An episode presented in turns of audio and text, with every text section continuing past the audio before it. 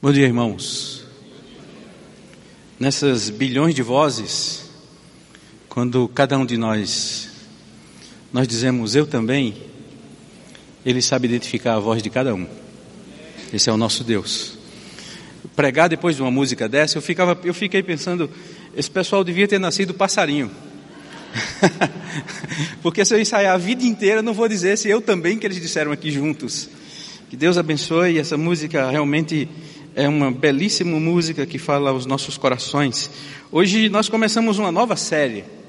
A série se chama Paradoxos. E eu tenho certeza que ela será impactante para todos nós.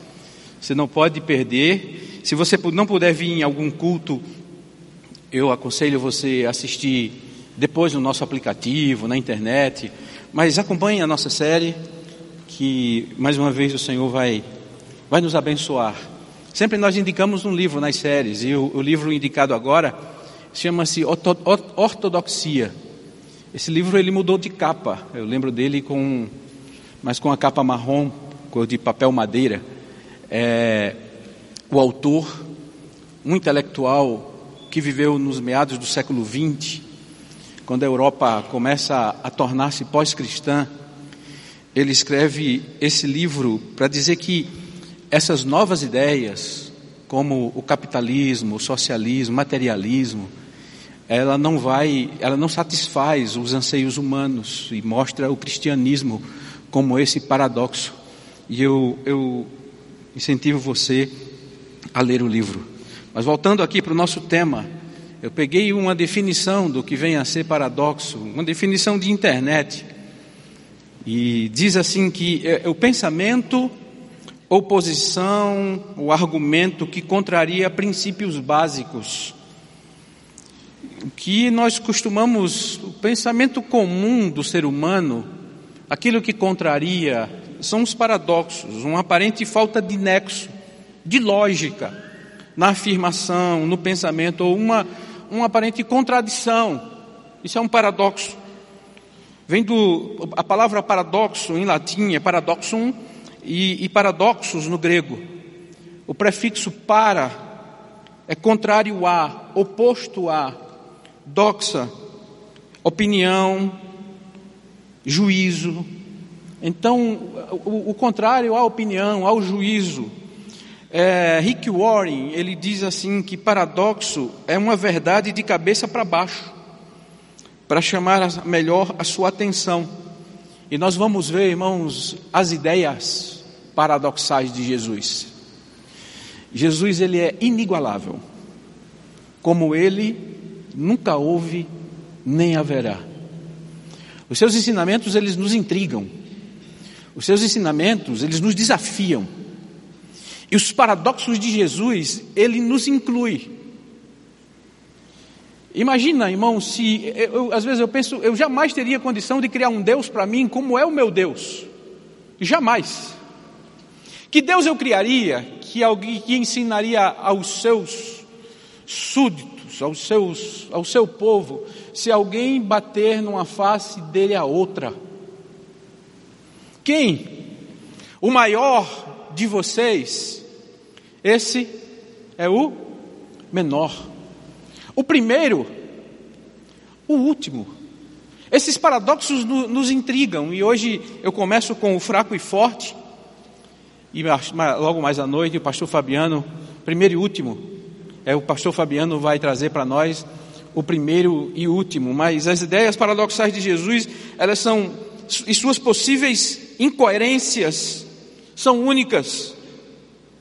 Ela, eu, suas verdades aparentemente contraditórias, irmãos, ela, ela, ela chama a, a nossa atenção e a atenção de muitos.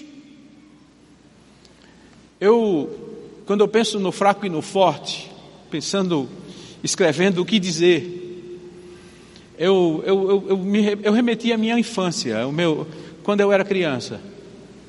Eu sempre tive o desejo de ser uma pessoa forte. Isso por causa das minhas limitações, das minhas frustrações. Eu, eu sempre fui, eu era um menino que, que não revidava. Eu era um menino que sofria algumas, sofria algumas perseguições na escola, alguns amigos de, de rua. E algumas pessoas me batiam. E eu via muito, reage, rapaz. Você é, você é homem ou não é homem? E você, homem não chora.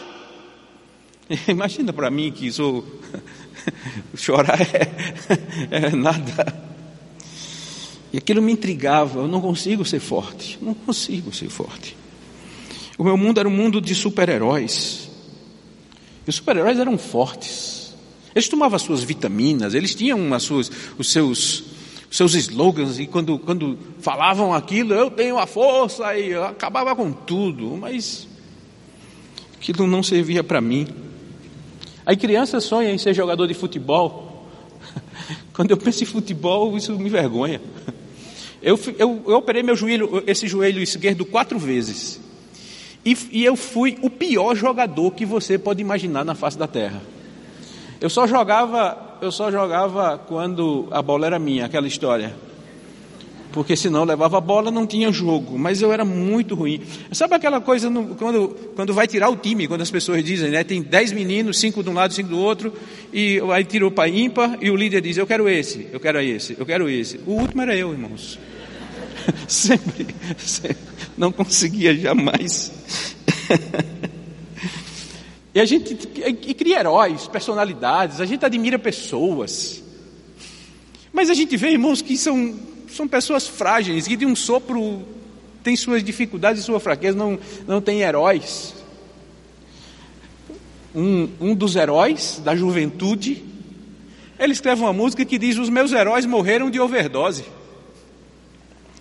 Aí nós vamos para a gente cresce e vai para o mundo dos negócios, sucesso, carreira, poder, dinheiro, bens, e aquela pressão, e uma pressão que existe para a sobrevivência, uma pressão que existe na, nas, na, nos nossos adolescentes, e de agora o que eu vou ser, quem eu serei. E é difícil. Quando entro, irmãos, eu digo: os meus heróis são os heróis da Bíblia, os meus heróis são os heróis que Deus nos, nos mostra. Aí a gente começa, nossa, como pode Deus usar uma pessoa assim, fraca? Como pode Deus usar alguém limitado e Deus coloca uma missão tão grande na mão de um homem desse? Quando nós olhamos, irmãos, por exemplo, o, chamado de Moisés, Moisés vai para liderar e, e, falar com o Faraó. Moisés diz: Senhor, eu não sei nem falar, como eu posso falar com o Faraó? Eu não sei falar. De repente, depois de, de Moisés, irmãos, a gente encontra um, um jovem chamado Gideão, e Gideão, Deus diz: Você seja forte. Não se afaste de você o livro dessa lei e você vai conquistar. Por causa do medo da responsabilidade que, que veio sobre, sobre aquele jovem. A gente, por exemplo, olhamos, olhando Josué, perdão, Josué, seja forte. E Gideão, Gideão ele diz assim: eu, eu, eu, sou, eu sou pequeno, eu sou pobre, eu, eu, a, minha, a, minha, a minha tribo é a menor. Jeremias, Jeremias diz: Senhor, eu, eu, eu não sei falar, eu sou como uma criança. E Deus diz: não diga que você não passa de uma criança, porque aonde eu mandar você, aonde eu mandar você vai, e a quem eu mandar você falar, você também vai falar. E Deus escolhe em pessoas normais como nós. Aí eu abro a Bíblia no apóstolo Paulo, um homem que todos nós admiramos pelo seu trabalho. E é em Paulo que nós vamos ver nessa manhã acerca do forte e de fraco, qual o ensinamento que Paulo nos traz sobre esse paradoxo, quando Jesus fala para ele esse paradoxo de fortaleza, de fraqueza e aonde nasce a fortaleza. Segunda carta de Paulo aos Coríntios, capítulo 12, verso de 1 a 10, diz assim o texto da palavra de Deus. O contexto aqui, irmãos, Paulo está defendendo o seu apostolado. Se você ler o capítulo 11, você vai ver Paulo, você lerá Paulo fazendo uma, uma, defesa. Quem é esse Paulo? E ele, e ele se mostra, eu, eu sou, eu sou esse aqui, eu tenho do que me gloriar. Irmãos, Paulo, no capítulo 11, eu desafio você a ler isso, é muito interessante o que Paulo passou na sua vida como cristão, depois que encontra Jesus Cristo. Ele diz: são hebreus, eu também sou, são israelitas, eu também sou, são da descendência de Abraão, eu também, são ministro de Cristo, falando como se estivesse fora de mim, afirmo que sou ainda mais, em trabalhos muito mais, prisões muito mais, açoites, sem medidas, em perigos de morte muitas vezes, cinco vezes recebi dos judeus quarenta açoites menos um, três vezes fui açoitado com vara, uma vez fui apedrejado, três vezes naufraguei, fiquei uma noite e um dia boiando em alto mar. Em. Então, Paulo fala do que ele passou. Aí no capítulo 12, ele diz assim: Se é necessário que eu me glorie, ainda que não seja conveniente, eu vou falar a respeito das visões e revelações do Senhor. Conheço um homem em Cristo que há 14 anos foi arrebatado até o terceiro céu. Se isso foi no corpo ou fora do corpo, não sei, Deus sabe. E sei que esse homem, se no corpo ou sem o corpo, não sei, Deus sabe, foi arrebatado ao paraíso e ouviu palavras indizíveis que, o, que homem nenhum tem permissão para repartir. Desse eu me gloriarei, não porém de mim mesmo, a não ser das minhas fraquezas. Pois se eu tiver, se eu vier a gloriar-me, não serei louco, porque estarei falando a verdade. Mas evito fazer isso para que ninguém se preocupe comigo mais do que vê em mim ou do que ouvem de mim.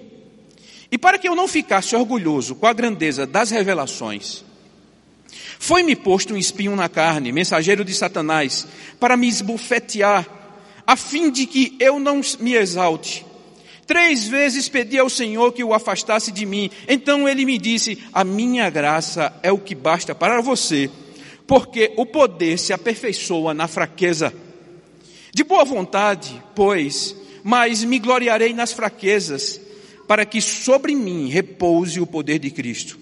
Por isso sinto prazer nas fraquezas, nos insultos, nas privações, nas perseguições, nas angústias, por amor de Cristo. Porque quando eu sou fraco, então é que eu sou forte, escreve o apóstolo Paulo. Vamos orar, irmãos. Obrigado, Senhor, por tua palavra, por tua graça, por tua misericórdia em nós e por tua presença neste lugar. Tua presença nos honra, Senhor. Fala aos nossos corações através da tua palavra. Fortalece, Senhor, a nossa fé. Em nome de Jesus eu te peço, Pai. Amém. Apóstolo Paulo, ele foi um homem que viveu experiências espetaculares com Deus. E por causa dessas experiências, ele poderia se, se exaltar, sentir-se superior a qualquer um outro, porque desde a sua conversão, quando Jesus aparece a ele, pergunta: Por que me persegues? Desde o que aconteceu com ele, quando de repente ele, ele é enviado para que seja curado de algo que aconteceu em sua visão. Aqui Paulo narra de perseguições, de dificuldades, de sofrimento, de tudo que ele viveu. Paulo fala daquilo que ele deixou como perseguidor de cristãos, mas ele deixou tudo aquilo agora para pregar tão somente a Jesus Cristo e Cristo crucificado. O apóstolo Paulo que escreveu cartas belíssimas, o apóstolo Paulo que abençoa tanto a minha vida, a sua vida, esse homem ele agora diz: Eu não tenho do que me gloriar a não ser das minhas fraquezas. Ele teve experiências, irmãos, que, que, que narra, como falei. Havia motivos para sentir orgulho do teu trabalho e de si mesmo. Ele diz que foi arrebatado até o terceiro céu. Também ele diz, ele, ele chama de paraíso. O terceiro céu. John MacArthur diz, por exemplo, que a, a, a, o primeiro céu seria a atmosfera, o céu, onde os pássaros vivem. O segundo céu, é, é, o mundo interestrelar, intergaláctico. E o terceiro céu, a morada de Deus. Assim que a maioria dos teólogos interpretam e entendem essa passagem. Não existem elevadores no céu. Mas Paulo diz: eu, é, é, é, foi levado até lá, ouvi palavras que nenhum homem é pode dizer, falar, referir, comentar. Então, para que eu não me exaltasse, para que eu não me gabasse, para que eu não ficasse orgulhoso dessas, dessas visões e revelações, me foi posto um espinho na carne. Eu queria que você ficasse com sua Bíblia aberta, principalmente desse versículo 7 até o versículo 10, que nós vamos dar uma lida nele e, e, e meditar sobre ele. Paulo diz: para que essas revelações não, não me deixassem orgulhoso e exaltado e achando que eu sou mais do que ninguém, eu tenho um espinho na carne. Mensageiro de Satanás, para me esbofetear, a fim de que eu não me exalte, para não ficar orgulhoso, escreve o apóstolo. O orgulho, irmãos, é um problema. O orgulho para nós, irmãos, é, é, é, é traiçoeiro. A palavra grega para orgulhoso, ruperaromai, significa levantar-se ou construir sobre algo, ser exaltado, arrogante, conduzir-se arrogantemente, comportar-se insolentemente. Paulo diz: para que eu não fosse uma figura dessa, foi-me posto um espinho na carne. Alguém, irmãos, exageradamente elevado, alguém que se acha superior aos outros Alguém que se acha forte demais na vida. Talvez você conheça alguém que, que se comporta dessa forma, que pisa em todos, que não ouve ninguém, orgulhoso acima de tudo. Os fortes irmãos confiam nas próprias forças, são soberbos, arrogantes, com dosagem de egoísmo muitas vezes. E isso, irmãos, nós não vemos apenas fora da igreja, muitas vezes dentro da igreja líderes, de sentirem-se superiores a outros, mais santos do que outros, mais conhecedores da Bíblia, mais conhecedores da teologia, melhores cristãos do que outros, mais poder, talentos. Ah, eu canto muito mais do que todos vocês. Eu sou um melhor orador do que qualquer outro. Eu sou pobre desse homem, pobre dessa criatura. Paulo diz: para isso aconteceu algo em mim. Um espinho na carne. Espinho na carne, eu, todos nós já, um, algum dia já levamos um, um espinho no dedo, no pé, em qualquer lugar, e aquilo incomoda, por menor que seja. O apóstolo, quando ele refere-se, diz que um mensageiro de Satanás o pôs para esbofeteá-lo, para machucá-lo algo que, que, que machuca. Nós não sabemos, irmãos, o que, qual era esse problema de Paulo. Talvez uma doença física, uma doença visual, alguns colocam como algum problema visual, um enxaqueca, uma malária, talvez algum problema emocional, alguma, alguma angústia psicológica, um tormento, um, um, talvez um, uma tentação sexual. Não sabemos o que era aquilo que, que atormentava Paulo. Mas por causa desse tormento, ele diz: Eu jamais posso me achar a, a, superior a qualquer outra pessoa, porque existe um problema, existe uma fraqueza que, que é minha tormenta, que me esbofeteia. Aí, irmãos, quando eu escrevia isso, eu me perguntava: o que me esbofeteia? Eu começava a enxergar tantas coisas que que me mostre que eu não sou nada, que eu sou um pobre, e que essa minha pobreza só tem riqueza quando a graça do Senhor cobre ela. O que te esbofeteia? O que te toca? Paulo escreve e diz: Olha, para eu não me, não, não, não me achar orgulhoso demais. Existe algo que acusa, que incomoda, que desmotiva, que leva as forças. Às vezes algo que, que te envergonha. Às vezes algo que, que tem algo, algo que, que precisa levar em segredo e que ninguém sabe. Uma vida secreta. O que te esbofeteia?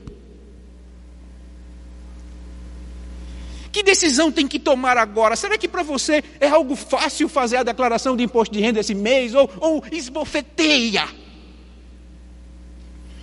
O relacionamento conjugal, a fidelidade com a esposa, com a família, é algo normal ou esbofeteia todos os dias? E machuca. A honestidade, o caráter.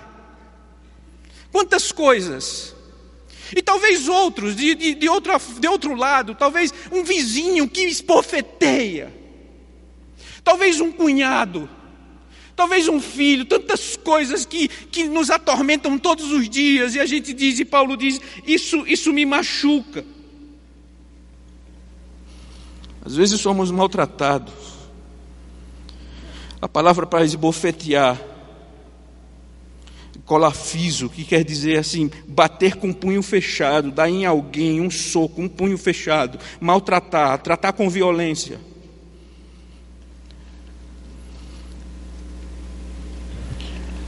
Ele diz uma coisa para nós, irmãos, nesse texto, no versículo 8. Pedi três vezes ao Senhor que o afastasse de mim.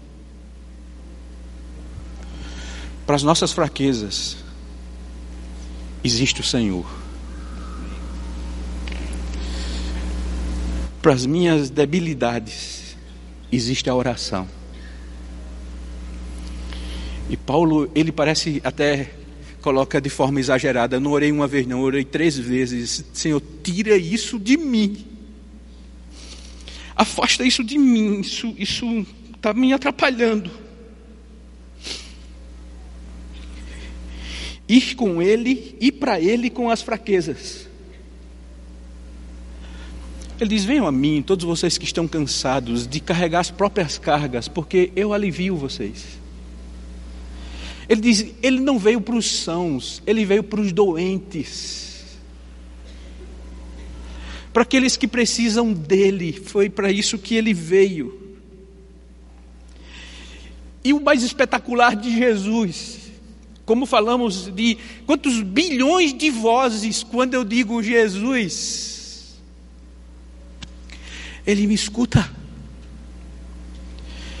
ele conhece a voz.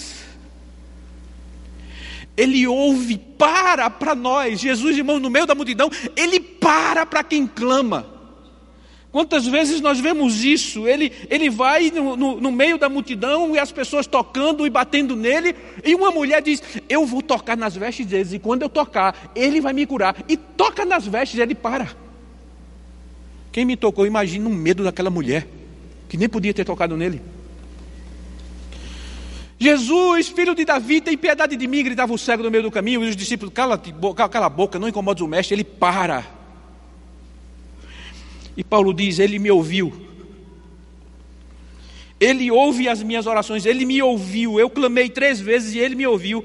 E, e, e é para surpresa, irmãos, a resposta de Jesus é surpreendente, é paradoxal.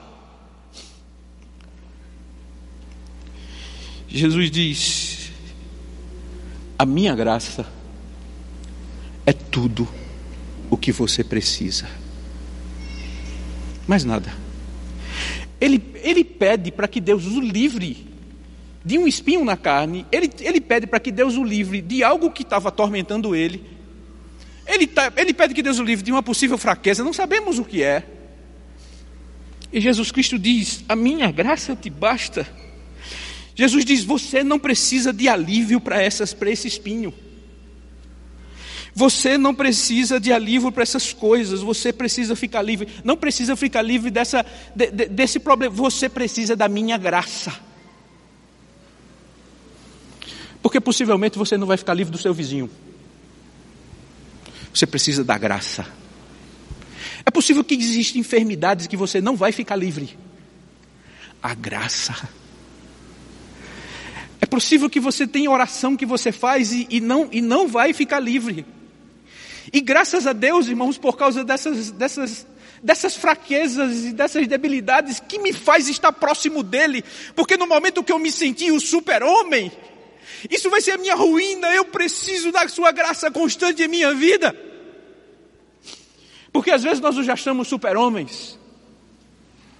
Certa vez eu ouvi uma história que um dos atores que interpretaram o super-homem estava no avião, e na hora que, que se pede para colocar o cinto, que o avião vai decolar, ele não pôs o cinto, e a, a, a aeromoça chegou e disse, olha, você precisa colocar o cinto. Aí ele disse, o super-homem não precisa de cinto. Ela respondeu, o super-homem não precisa de avião. Às vezes, nós nos sentimos super-homens Mas as minhas fraquezas diz você precisa do cinto de segurança. A segurança em nossas vidas.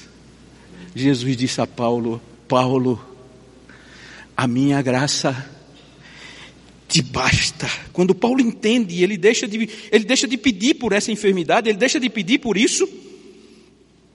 E ele diz: Eu quero que a graça de Cristo cubra as minhas enfermidades. É isso que ele fala no versículo número 9. Então ele me disse: A minha graça é que basta para você, porque o poder se aperfeiçoa na fraqueza.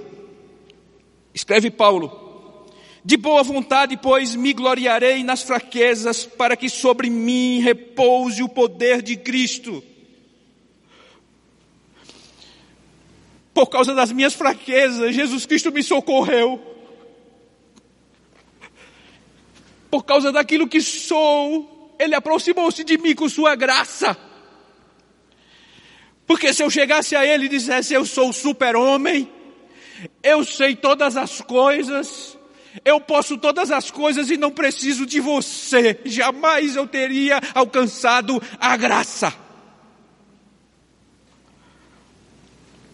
Mas Paulo entende e diz: Eu me gloriarei nas fraquezas, porque se eu levo as minhas fraquezas a Ele, sobre mim repousa o seu poder. Irmãos, o que te esbofeteia, traga para Jesus. Qual, qual, ponto, qual ponto fraco? Traga para Jesus.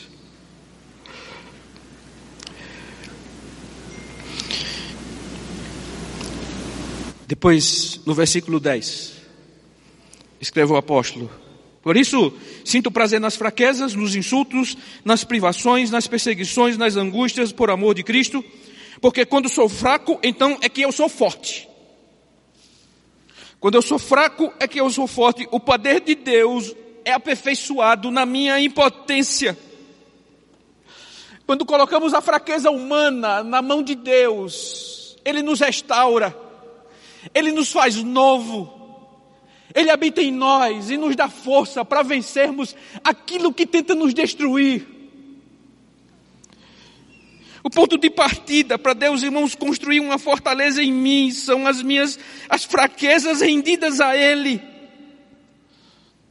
Por outro lado, orgulho, soberba, autoconfiança é o caminho que leva para a ruína, para a queda, para a destruição se as minhas fraquezas, o Senhor trabalha em mim e me fortalece. Se eu sou alguém cheio de orgulho, o diabo trabalha e destrói. Porque é isso que nós temos visto na vida de muitos. Portanto, eu sou fraco em mim mesmo. Eu em mim mesmo.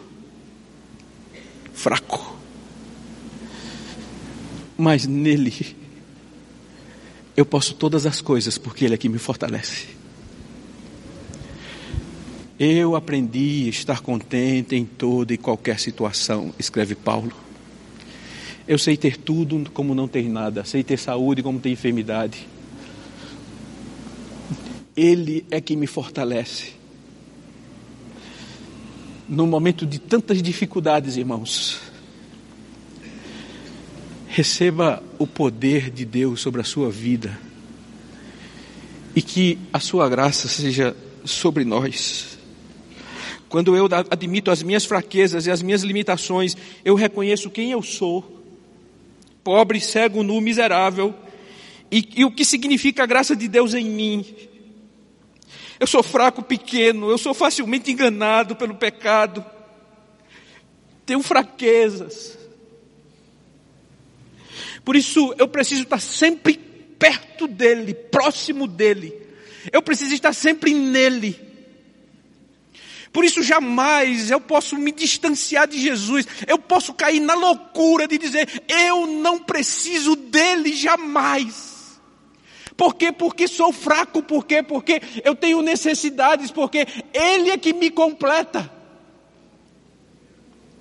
Ele, a graça dEle, que para muitos parece pouco, porque muitos não estão atrás da graça, não estão em busca de graça.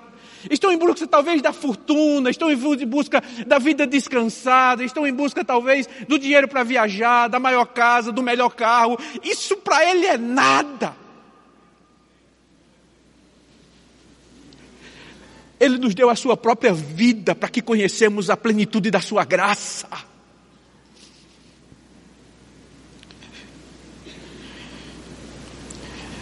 Porque eu sou fraco, eu preciso dele. Porque eu sou fraco, eu tenho que estar sempre mantendo a proximidade dele e a dependência nele. Paulo, irmãos, ele ele na carta aos Coríntios, ele fala muito sobre esse fraco e forte. No seu esboço tem um quadro que eu peguei em uma Bíblia de estudo. E esse quadro fala sobre fraqueza e fortaleza, fraqueza e poder. Desde o capítulo 1 da primeira carta, ele fala sobre isso. Por exemplo, no, no capítulo 1, verso 1, capítulo 1, verso 27, Deus escolheu as coisas fracas desse mundo para envergonhar as fortes. E ele fala sobre fraqueza e, e fortaleza, fraqueza e fortaleza, fraqueza e fortaleza. Eu quero terminar dizendo uma coisa para resumir tudo o que falei. Forte é aquele que reconhece suas fraquezas e suas limitações e coloca sua dependência em Deus confiando nele mais do que nas suas próprias forças, talento, habilidade ou bens.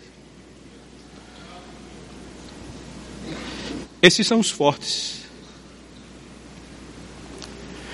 Não são personalidades que hoje existe e amanhã não existe mais. Não são os lutadores, não são aqueles que revidam, não são aqueles que oprimem, não são aqueles que pisam, não são aqueles que usurpam, não são aqueles que roubam, não são aqueles que destroem vidas.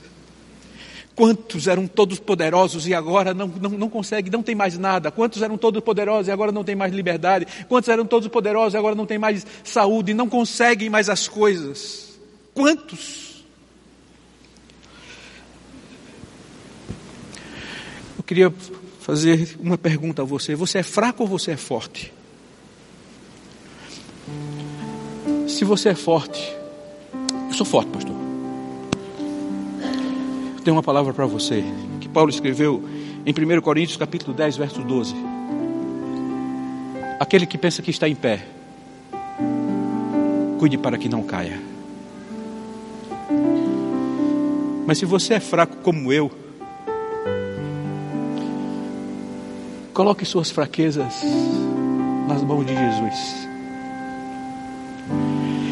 que Ele pegará as suas fraquezas, derramará a sua graça, e as suas fraquezas, com a graça dEle, vai ser a sua fortaleza. Porque aquele que rouba não rouba mais, aquele que mente não mente mais, aquele que trai não trai mais, aquele que é, mentir, é injusto, ingrato, violento, por causa da sua graça em nós. Se você se sente forte, lembre-se, Jesus sabe o que te esbofeteia. Um jovem chegou para ele e disse: Bom, mestre, o que faço para herdar a vida eterna? Jesus disse: Sabes os mandamentos? Ele disse: Todos eu sei, e desde criança eu cumpro tudo isso. Jesus, ah, é forte, né? Faz uma coisa, jovem. Vende tudo o que tem e dá aos pobres, e venha e segue-me. Aquele rapaz foi embora, porque a sua fraqueza ele poderia ter aproveitado a oportunidade. Jesus, estou aqui, me ajuda. Poderia ter aproveitado a oportunidade como Zaqueu aproveitou. Senhor, se eu roubei, eu não roubo mais, eu vou, eu vou, eu vou multiplicar e devolver. Nossa, o que é isso? É o poder de Deus derramado sobre as nossas fraquezas. Eu quero desafiar você a levar a Jesus o que está escondido, o que faz com que não seja forte, para que você vença e a sua vida seja de testemunho, de brilho, porque foi para isso que Ele nos resgatou. Que repouse sobre nós o poder de Cristo. Ele fortalece o cansado e multiplica as forças ao que não tem nenhum vigor. Os jovens se cansam e se fatigam, os moços de exaustos caem, mas os que esperam no Senhor renovam as suas forças, sobem com asas como águia, correm e não se cansam, caminham e não se fatigam.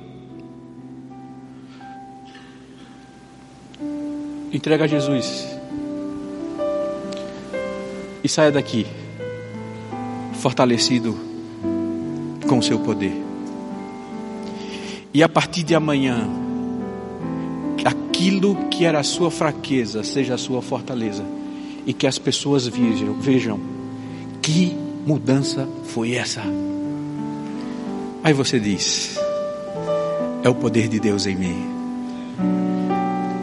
Porque o poder de Deus se aperfeiçoa na fraqueza. Nós somos fracos, irmãos. Mas o nosso Deus nos tornou fortes para Ele, para a Sua glória, para o Seu reino. Brilhe a vossa luz diante dos homens, para que vejam as vossas boas obras e glorifique ao nosso Pai que está nos céus. Curve sua cabeça nesse instante. Eu quero que você ore e faça a sua oração com Deus. de Deus, peça para Deus tocar ali, Senhor, é, isso aqui dói. Enfermidade dói, essa dependência dói, esse temperamento dói. Sei. Receba dele força para seguir em frente. Nova vida. Obrigado, Senhor, por tua palavra. Obrigado, Deus, porque de pessoas normais, comuns, fracas. Tu nos escolhesses para uma batalha e nos fortalece nessa batalha. Abençoa cada coração aqui presente, a partir do meu, e nos fortalece, Senhor Que a tua graça seja derramada sobre nós e que possamos ser, estar plenos da tua graça, Senhor. Que possamos estar, ó oh Deus, satisfeitos com essa maravilhosa graça, Deus. Ajuda-nos, Senhor. Derrama teu Espírito poderosamente sobre as nossas vidas. Para que eu possa realmente mostrar ao mundo a beleza que é servir ao grande Rei. Te amamos, te amamos, te amamos e te amamos, Jesus. No teu nome é que eu te oro, Pai. Amém. Deus abençoe a todos em nome de Jesus.